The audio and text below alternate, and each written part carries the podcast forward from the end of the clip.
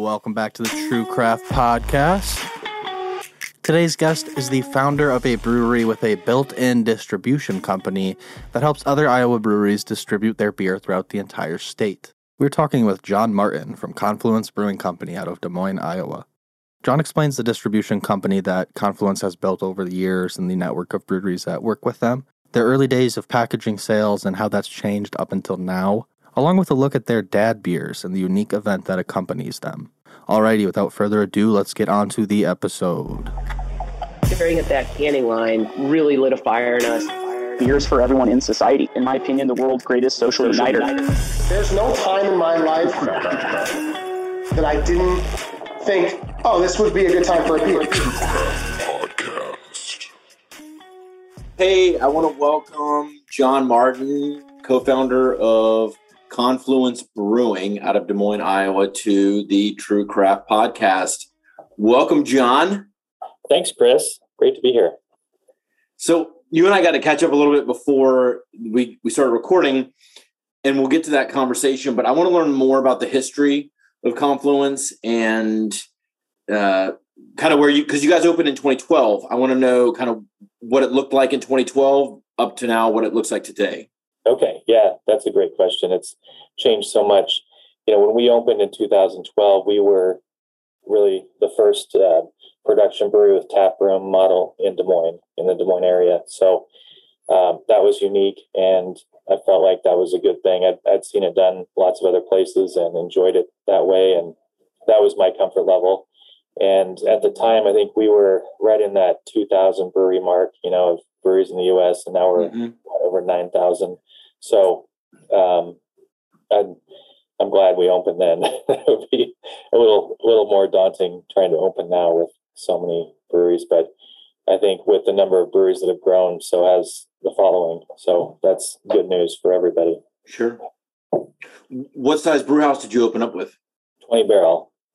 So probably a little small for the production people out there that say, I mean, a kind of an entry level is 30 barrel, but we were also, you know, kind of looked at our market and said, for me, it was, I think this is is doable. I think this is the amount of beer we can make and and sell. And so so far, it's worked out pretty well for us. Do you still have that system, or have you upgraded? Uh, we still have it. We started with two vessel uh, mash that tripled as a boil kettle and whirlpool, and then we had a separate lauter tun. So I always wanted the mash mixing capability, mm-hmm. stepped stepped mashes and things like that. Sure. Then we added a boil kettle and a whirlpool, and two years later. Cool. What's your total capacity, fermentation capacity, or production capacity of the place? Well, in theory, we could we could crank out about twelve to fourteen thousand barrels in this okay. facility with the tanks we have, but in practice, it it gets a little tighter during the. I mean, you're brewing sort of at a uh, 12,000 barrel level for a few months during the year, and then the rest of the year is, is less than that. Um, you know, when we're only brewing like 7,300 barrels in a year or selling that much, that's, um, you know, we're a lot of days, all the tanks are full. But sure. Um, you know, going into it, I was figuring like 25% lagers and 75% ales. And we're still at about 25% lagers. But then when we do a fruited beer, you know, it, it pushes it into that lager time frame in the tank. Mm-hmm. And so we end up with maybe like a, a 60% ales and 40% long fermentation. Sure. Yeah. Yeah, that makes complete sense. Um, that's what we typically see with a lot of the, the people we work with. So, um, tell me, uh, I see in the notes here that, that Josh put together, I see that you guys started self distributing and over the years have built a, a small distribution company or distribution yeah. network? Right. Yeah. We, uh, the state of Iowa allows us as a native brewery to, to distribute and not just our own beer, but we distribute for our five other suppliers right now. We've had as many as like nine or 10. And during COVID, some of those dropped off. Some of them just weren't, you know, panning out for one side or the other. And so we kind of let those go. And so, uh, yeah, we, we kind of have like a probably a two and a half hour radius. We go both sides of the state from Council Bluffs over to Davenport mm-hmm. and, and uh, up to Cedar Falls, Waterloo, Cedar Rapids, Iowa City, So Wow. it's kind of a you know a lot of a lot of moving parts. But most of our beer is sold in the say 20 miles from our brewery, Sure. but uh, we get another about 20 percent out there beyond. And I would imagine these are smaller, smaller suppliers, smaller breweries that are using your services. That's right. Yeah. You know, we've talked to a ton of people on the show. We've never talked to a brewery that has a distribution company. Were the smaller breweries able to pivot during COVID and put all that liquid in packaging? Did they have packet canning lines, or what did that look like? Yeah. Uh, so two of them were were kind of set up that way. Um, actually, one of them I think pivoted during and got some mobile canning going.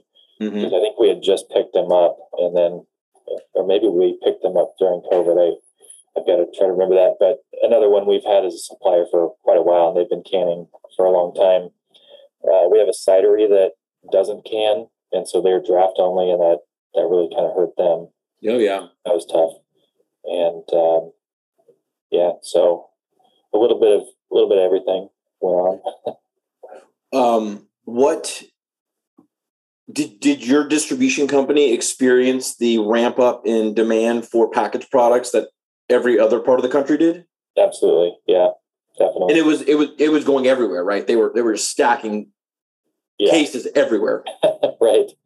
Yeah. So we had, you know, obviously a ton of beer that was already in, in draft. And so can't do much with that. I think there was Right. one batch that we literally pushed back into the bright tank and, and canned it because of one reason or another. But um, yeah, we just, we were able to pivot quickly and just start packaging everything. And we had a little bit still going through our tap room, but not much in the way of draft, you know, like filling growlers. But for the most part, it was like our tap room was selling tons of beer, like Yeah. pallets and pallets Yeah. Of your of your packaged product. of our packaged product. Yes, Yeah. yeah, it was crazy.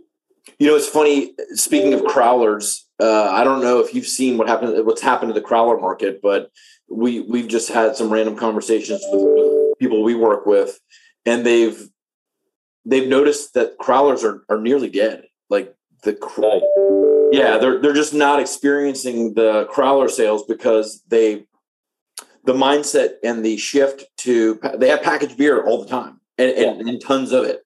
Mhm. Whereas before they may have had one six foot cooler in the tap room, they have now they have three nine foot coolers. They're stocked full of product, Yeah. and so the crowler kind of falls by the wayside.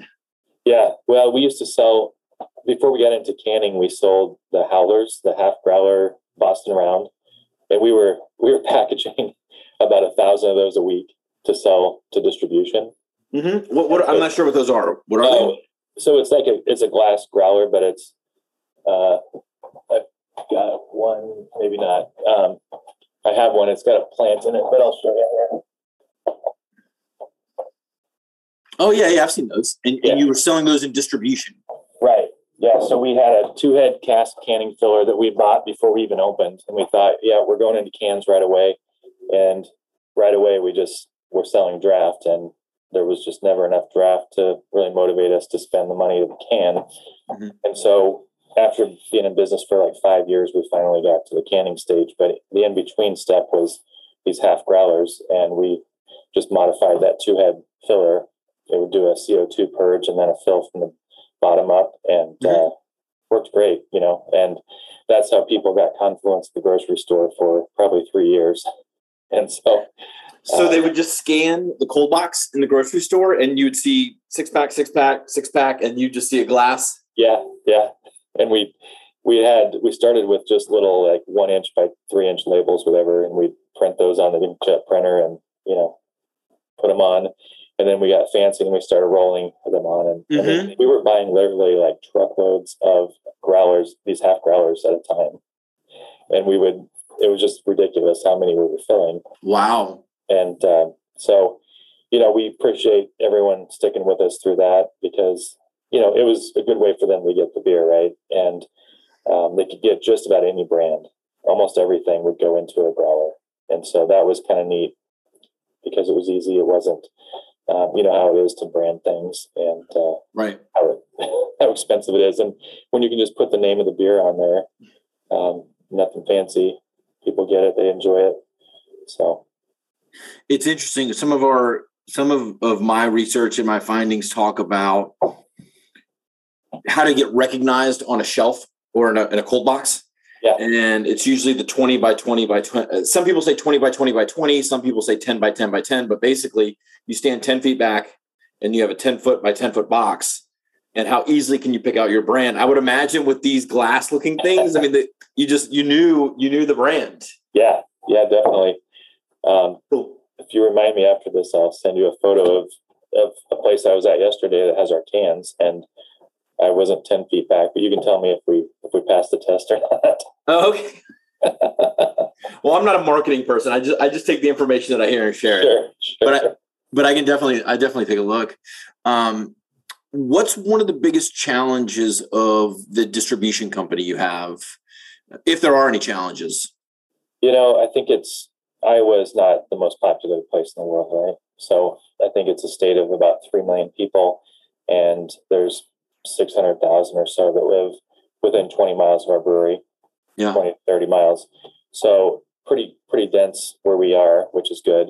But then just trying to get to other population centers, um, trying to be relevant. You know, we're taking out a van that has maybe two pallets worth of beer versus, you know, the, the big guys have a semi truck and they have, you know, 20 K, 20 pallets of beer probably. And so we're just distributing so much less in a, in a truckload, but you still have, you know, all similar costs, you know, we've got delivery drivers and the upkeep of the vans and just, um, it's, it's definitely, um, a capital intense Yeah, yeah, sure. yeah, with equipment and labor. Um, we do make money at it, obviously, you know, but uh, it's it's not the same margins as the taproom. Sure. Um, do your suppliers, the, the the breweries you distribute for, do they have their own sales team, or do you double up as a sales team for them? So that's a little challenging some days. Um, one of them has a dedicated salesperson, and and over the years it's gotten better, I would say. But um, you know, two of them I would say are, are out there hitting the street pretty hard. Um, the other three, not not so much. And so you do what you can, but this day and age, you know, the brewery sells the beer, right? It's it's the rep from the brewery that needs to be out there telling people about it, getting the space. Um, obviously, we want to sell as a distributor as much product as we can, so we're trying to to make more facing spaces and things for all the packaged product. I would say draft is a little tougher to, um, you know, like just push, push, push. You do what you can in an account, and Right.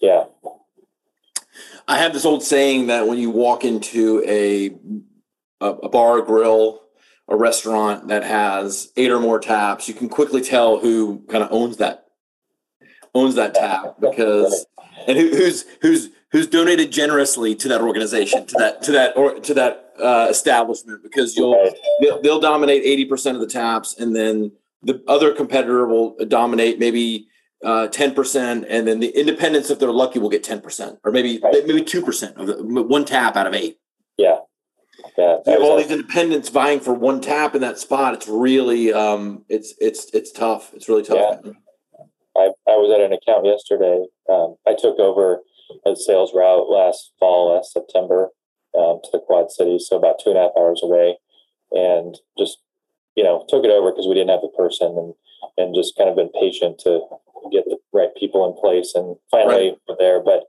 um, at an account yesterday, and the lady, you know, the bar manager said, "Well, you know, we do deal with independents, but the big distributors have most of the space. We have like one or two taps out of you know say 12 to 16 it's like okay well you know i'll take what i can get but you don't you can, you, you can tell me you can tell me which account it was offline because my wife went to school at augustana.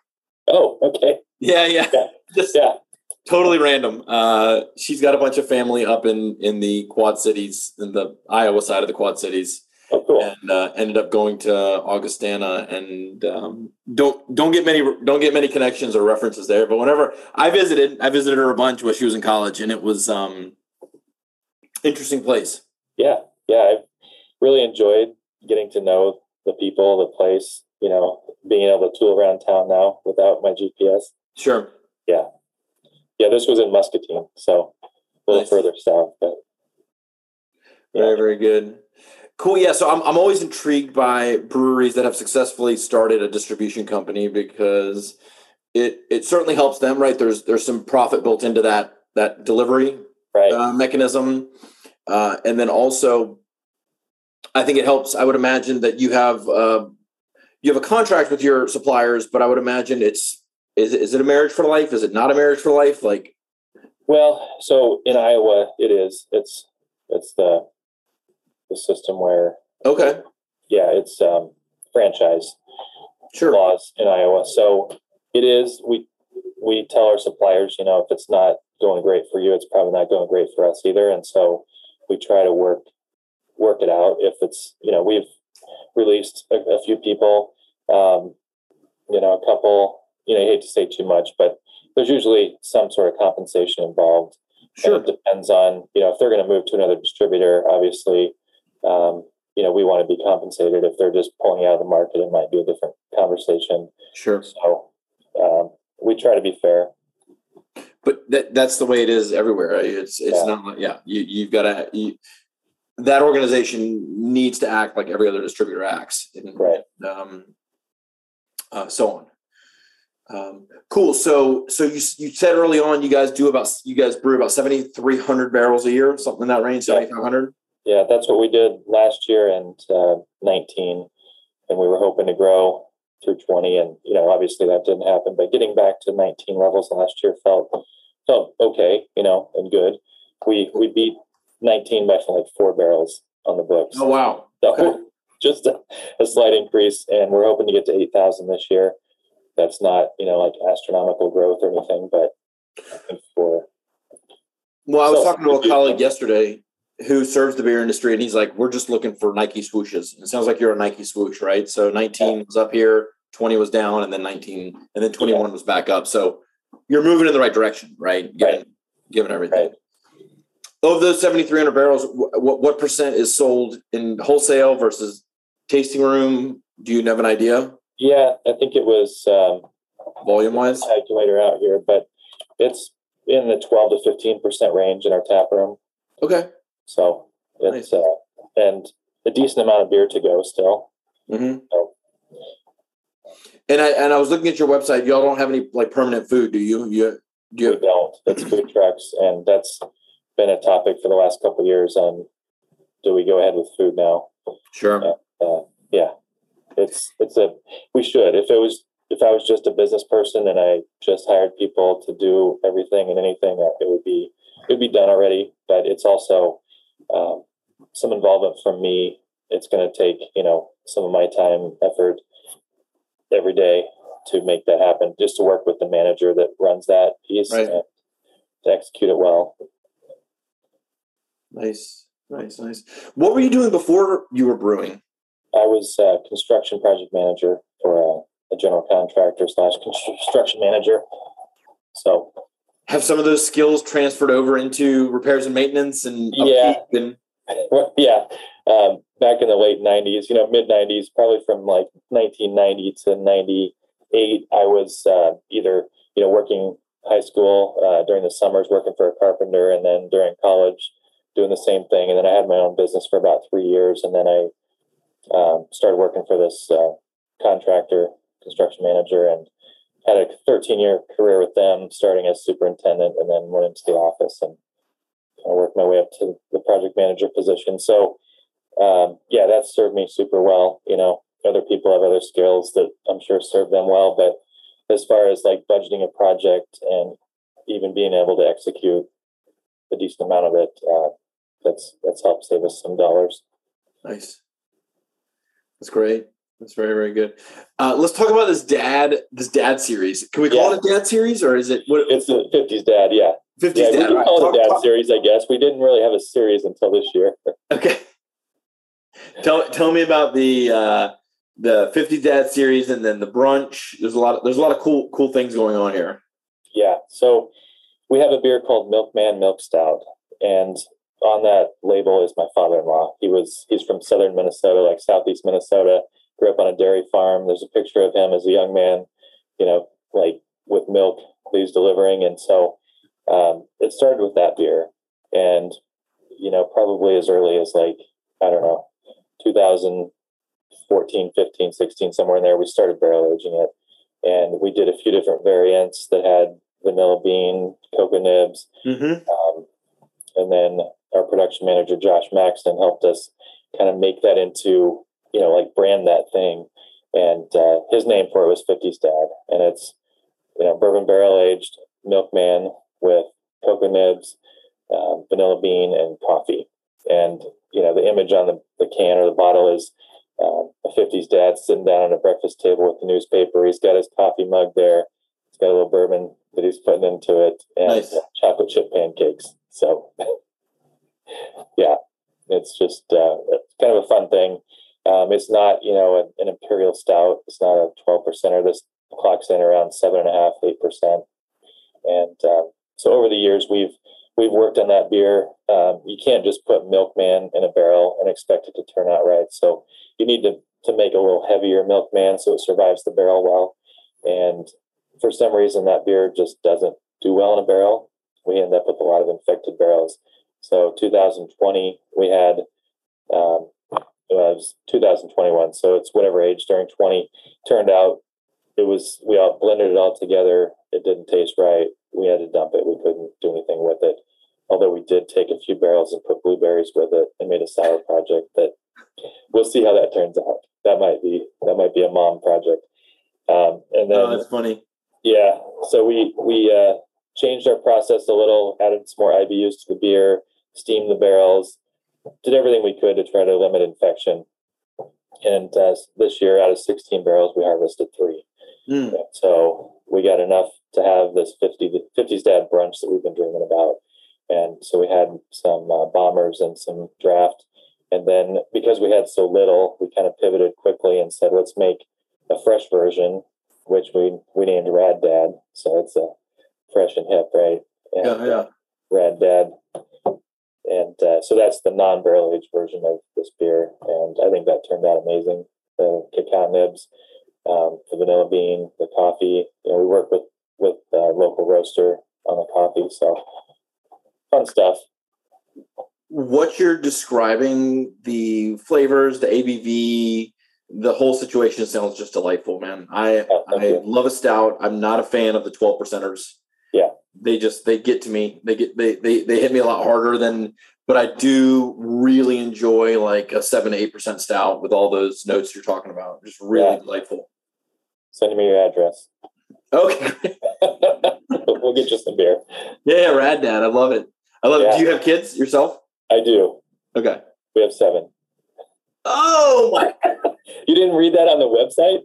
That's like most people meet me and they're like, "Oh, you have seven kids." Wow, that's like Dude, we have three. Uh, uh, what what's your age range? we. Uh, the oldest is twenty five and the youngest is eleven. Okay, we have three, and our oldest is twelve, and the youngest is just turned six. Okay,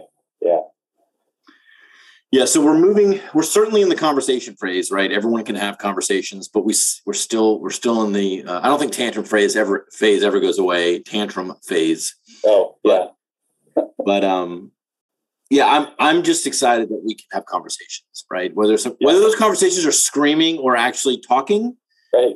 as long as we, you know, we're across, we're we're making sense to each other in a language we understand, then There you go. that's good. But uh, seven kids, whoa, why, how, how what? How, do you want to talk about that? Yeah, I, I'm from a family of eight, so I'm second oldest of eight children, and um, I don't know that I wanted a big family necessarily. I, I liked my family, and my wife is from three, so she's uh, older brother, younger brother. She's in the middle. Yeah, And we we kind of talked to like four, and we were like the day we had the fourth, like literally that day, she said, "I want another one," and Oh, I'm wow, like, okay. "Okay, well, yeah, let's see, you know, how you feel six months from now or whatever." And she still wanted one, and so we went ahead, and then I like to say that seven and eight or six and seven were just bonus kids because we. At that point, it's like this is what we're doing. I mean, at, sure. at four kids, this is what we're doing, right? But at that point, it was like, yep. and how would I live without any of them? You know, they're just wonderful people, and I I love them all. And so it would be, you don't know what you're missing till till you till they're there. So Right. Yeah, and yeah, it's it's challenging, but uh, you know, the older three are mostly out of the house, either in Mhm. college or or they work outside the home or whatever. And so the youngest four, we call that our second family because Yeah, you definitely. know, the oldest of them is 17. He's a junior, and then down to 11. And so you'll catch us, you know, watching movies together and going out to dinner together, and just sort of doing doing that stuff. Yeah. Yeah, and I thoroughly enjoy it, and it's uh, you know I work a lot, so I, I definitely want to be home at night and, and all those things, and I am. But um, it's just it's nice. It's uh, they're easy too. They're like super easy. That's great. Yeah. Yeah. Uh, I, I sometimes we have, we have uh, a couple friends that are have chosen not to have kids, and and that's that's fine. I sometimes envy them. Um, I would say that our kids equally are, are great and fun, and our kids are hilarious. Like they're Yeah. they're um, they're really hilarious. Um, and I guess in the grand scheme of things, they're easy as well. It could be it could be a whole lot worse. They're easy. Um, but uh, no, they're great. It's it's um, the laughter and the the tears and the joy that we all experience. It's just great. It's just a good yeah. experience. yeah. That's awesome. So let's talk about 2022 Confluence. What's in the works for you guys? Anything anything big you want to discuss or talk about, or the industry? Yeah, yeah, we um trying to come up with a session hazy IPA. So we're not the only ones I know, but I think the market says that works for people, and um, we're trying to do that. We have hop water that uh, this one doesn't have a label on it, but we're canning hop water now. Oh, cool. So this came off the line this morning as a low fill, and I, I was going to pop it open, but I haven't yet. Is it Uh, your own recipe, or are you contract canning it for somebody else? No, it's our own recipe. So got on the internet and saw what the home brewers were doing that studied one of the big guys that's been doing it for a little while and did a couple test batches during, you know, early 20. And it's one of those things, you know, we'd, we'd like to do craft cocktails. We really don't want to do seltzers, but this hop water was kind of my thing that I said, I want to do this. And Mhm. we eventually, like it took us a year from doing the test batches to doing like a five barrel test batch. And then um, Josh, our production manager, went through the, the classes with um, Cirrus or whatever to do the food safety because it's Mhm. it's not beer, it's a food product, different. Sure. And so, uh, yeah, that's that's you know, it's not gonna we're not gonna retire on hop water, I don't think. But So I ordered early on. I, I think it was a great idea, right? We we always have a healthy amount of seltzer water in our house, non-alcoholic. And when I saw hop water come out, I was like, this this is perfect, right? I'm gonna get like a little bit of hop flavor and and so I ordered the one brand that was the big marketing machine, Hop Right. WTR. Yeah. And $68 later, I had a 12 pack at my house whoa, with with shipping and the whole deal. It was 68 bucks. Um, wow, wow. not expedited or anything. So um, each can was drank very carefully. yeah, right. No, but at the end of the day, it was it was a great. Uh, it was good. Did I? I didn't feel. Um, are you adding CBD to yours or any anything jazzy or just straight? Nothing, no, and there's there's no sugar. There's you know really Yeah. nothing. Some citric acid to lower the pH and hops, and that's really it. And it's highly carbonated, and it's uh, I don't know. It's one of those things like I don't drink seltzer water, but when I saw when I saw this hop product at the liquor store, I was like, I want to try that, and I tried it, and I loved it. And I don't have it all the time, but I thought, what a great alternative if you, you know, even in between beers, you know, it's kind of a nice refresher. And I don't know- other- So I don't know many breweries doing it. yeah, yeah, it's like I said, it's not gonna um, help us retire, you know, but it's also, like I said, an NA product that's um, we have it on tap for free in our tap room right now, just to give people a chance to try it. It's not super expensive. I think retail on this should be between, you know, five ninety nine, six ninety nine, a four pack of sixteen ounce cans. So Oh, nice. um, it's affordable, and uh, yeah, we're just trying to get it out there.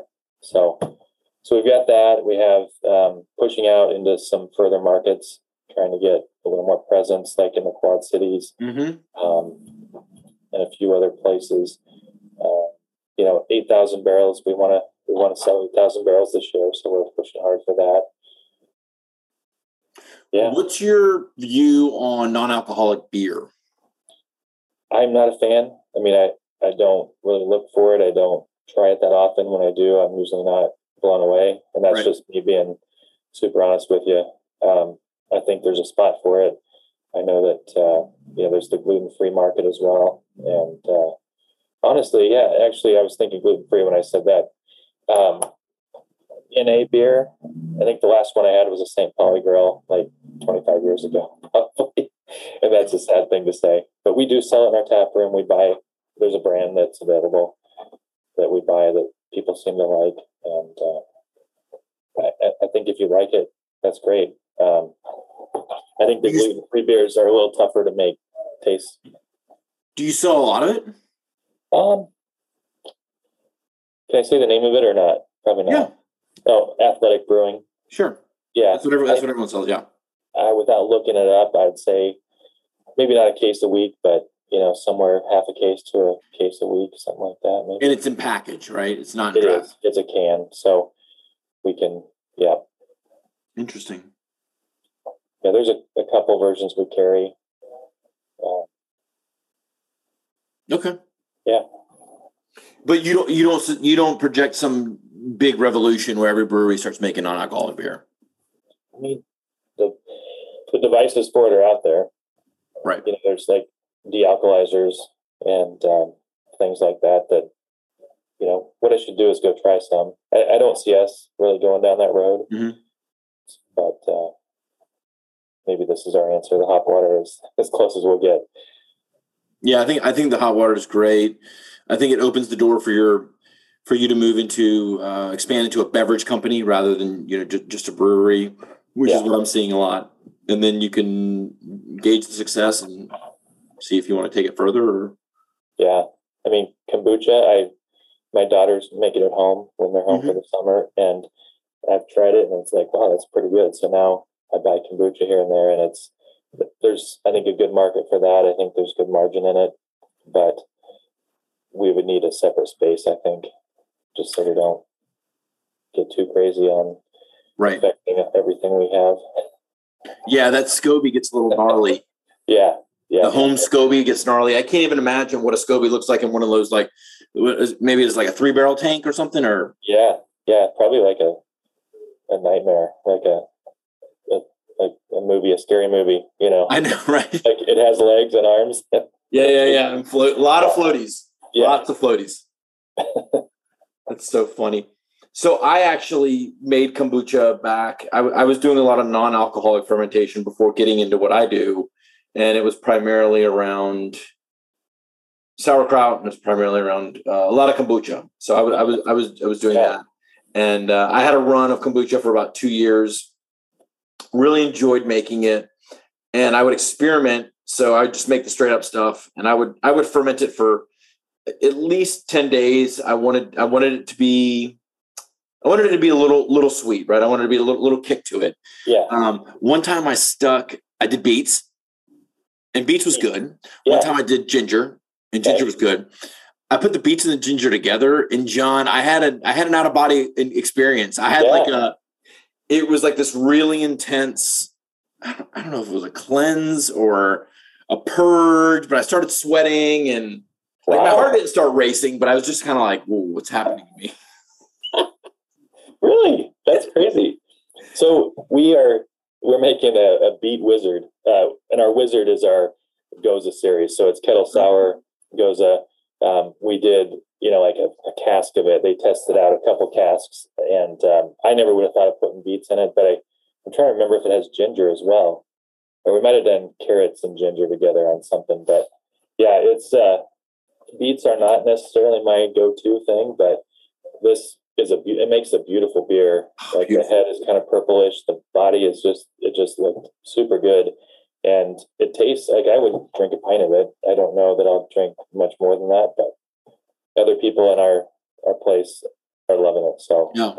Yeah. Well, well, beets and ginger both have those antioxidant properties, and I, I guess when you you mix them and you put them in with that with that living living Yeah. gut bomb, it just took me to a, a new place. so was that like a an hour long experience or more like a couple days or No, no, it was like 30 minutes. okay. Yeah, it was 30 minutes. Yeah. It was a lot of sweating. It was a lot of what's happening to me. Yeah. No, no, no, flashes, no, no lights, but just like, okay, maybe I should go easy on the ginger next time or, or go easy on the beets. That's awesome. Yeah. Well, hey, listen, where can we learn more about Confluence Brewing? Well, you can go to our website, Mhm. which is confluencebrewing.com, and we have, you know, all the, we have a YouTube page. So you can see a lot about each week's release. We do, we've been doing this beer a week release for the last uh, three years. And, uh, you know, we got to like 45 one year, and then Josh was like, if we just organize this a little bit, we could have at least one beer a week released. And it's, you know, kind of a fun way for people to find our tap room, come out, check out the new beers. And so um, that was going on during the pandemic, and a lot of people just loved coming and getting the weekly release. And uh, last year we did actually 108 different beers. Um, we hit over 100 in 2020, and I think we had like 78 in 19. So it's it's fun. It's fun for us. It's uh, you know we told ourselves in 22 we're going to shoot for like 75 or 80 beers, and then we get all these tack-ons. You know that hey, golf course nearby wants they're celebrating their 100th anniversary, so they want a special beer for that. So yeah, we'll do that, and then yeah, you get all these things that kind of add up to. We'll probably hit 90 to 100 again this year, and That's awesome. yeah, it's a lot of work. It's uh, a brand Oh, I bet. for everyone. I mean, selling it is its own challenge, you know, but like the branding, the message, the package, all that stuff, it's just like, and that's yeah, yeah, it's no joke. Josh, he's he leads that charge, and I I bless him for that. It's yeoman's work. Do you have someone in house that does all your label design? Uh, we have someone outside that's been with us from the beginning. Mm-hmm. 818 design here in Des Moines. Um, Mhm. Melissa Carlson and I got together right before we opened, and she was we knew each other from the construction world. She worked for an architect firm, and um, actually I didn't know her there, but we met at uh, one of these things, Jimmy Carter Happy Hour. That was Mhm. homebrew thing where we get to you know serve our beer once a week, or a different homebrewer once a week. We'd go to El Bait Shop here in town, and um, so it gave I guess me the confidence to say people like this beer enough. Should I open a business? And and we did. But I met her at the last Jimmy Carter that I did, and I told her we were opening a brewery, and she and her her friend Rachel, um, you know, Melissa left her job first and started eight one eight, and Rachel joined her, and they've got quite a business now. And they, I tell people they're they're the people that make us look cool, if we look cool at all. So That's awesome. yeah, That's great. Yeah, yeah. With with, do, with look with doing over 100 beers a year, putting them in package, that is no joke. Oh, yeah. And they they help us through that. Like I said, Josh, he's really the leader, the, the champion of all that branding, and he's the production manager. Yep. So, I forgot to ask you one last question. Do you plan on selling your hop water direct to consumer, like on the website? uh, I hadn't really considered it, but it's non-alcoholic, so we could. Yeah, I mean, I'll definitely consider it. Yeah. It's called Are- It. What are the DTC laws in Iowa? Iowa? Are there? Can you? There, you can't. Yeah, Uh, I didn't think we so. can't ship it via FedEx, UPS, whatever Yeah, yet. Working on that, but not there yet. yeah. They It's did. such a shame. I mean, it's such a shame. I I think if if if the rules just oh, floodgate open tomorrow, I mean, it would be, you know, you still have your think about wine, right? You still have your major major vineyards right. that are moving major major volume, and then you have all these smaller vineyards that get a chance to sell packages and, and Right. memberships, and it's so.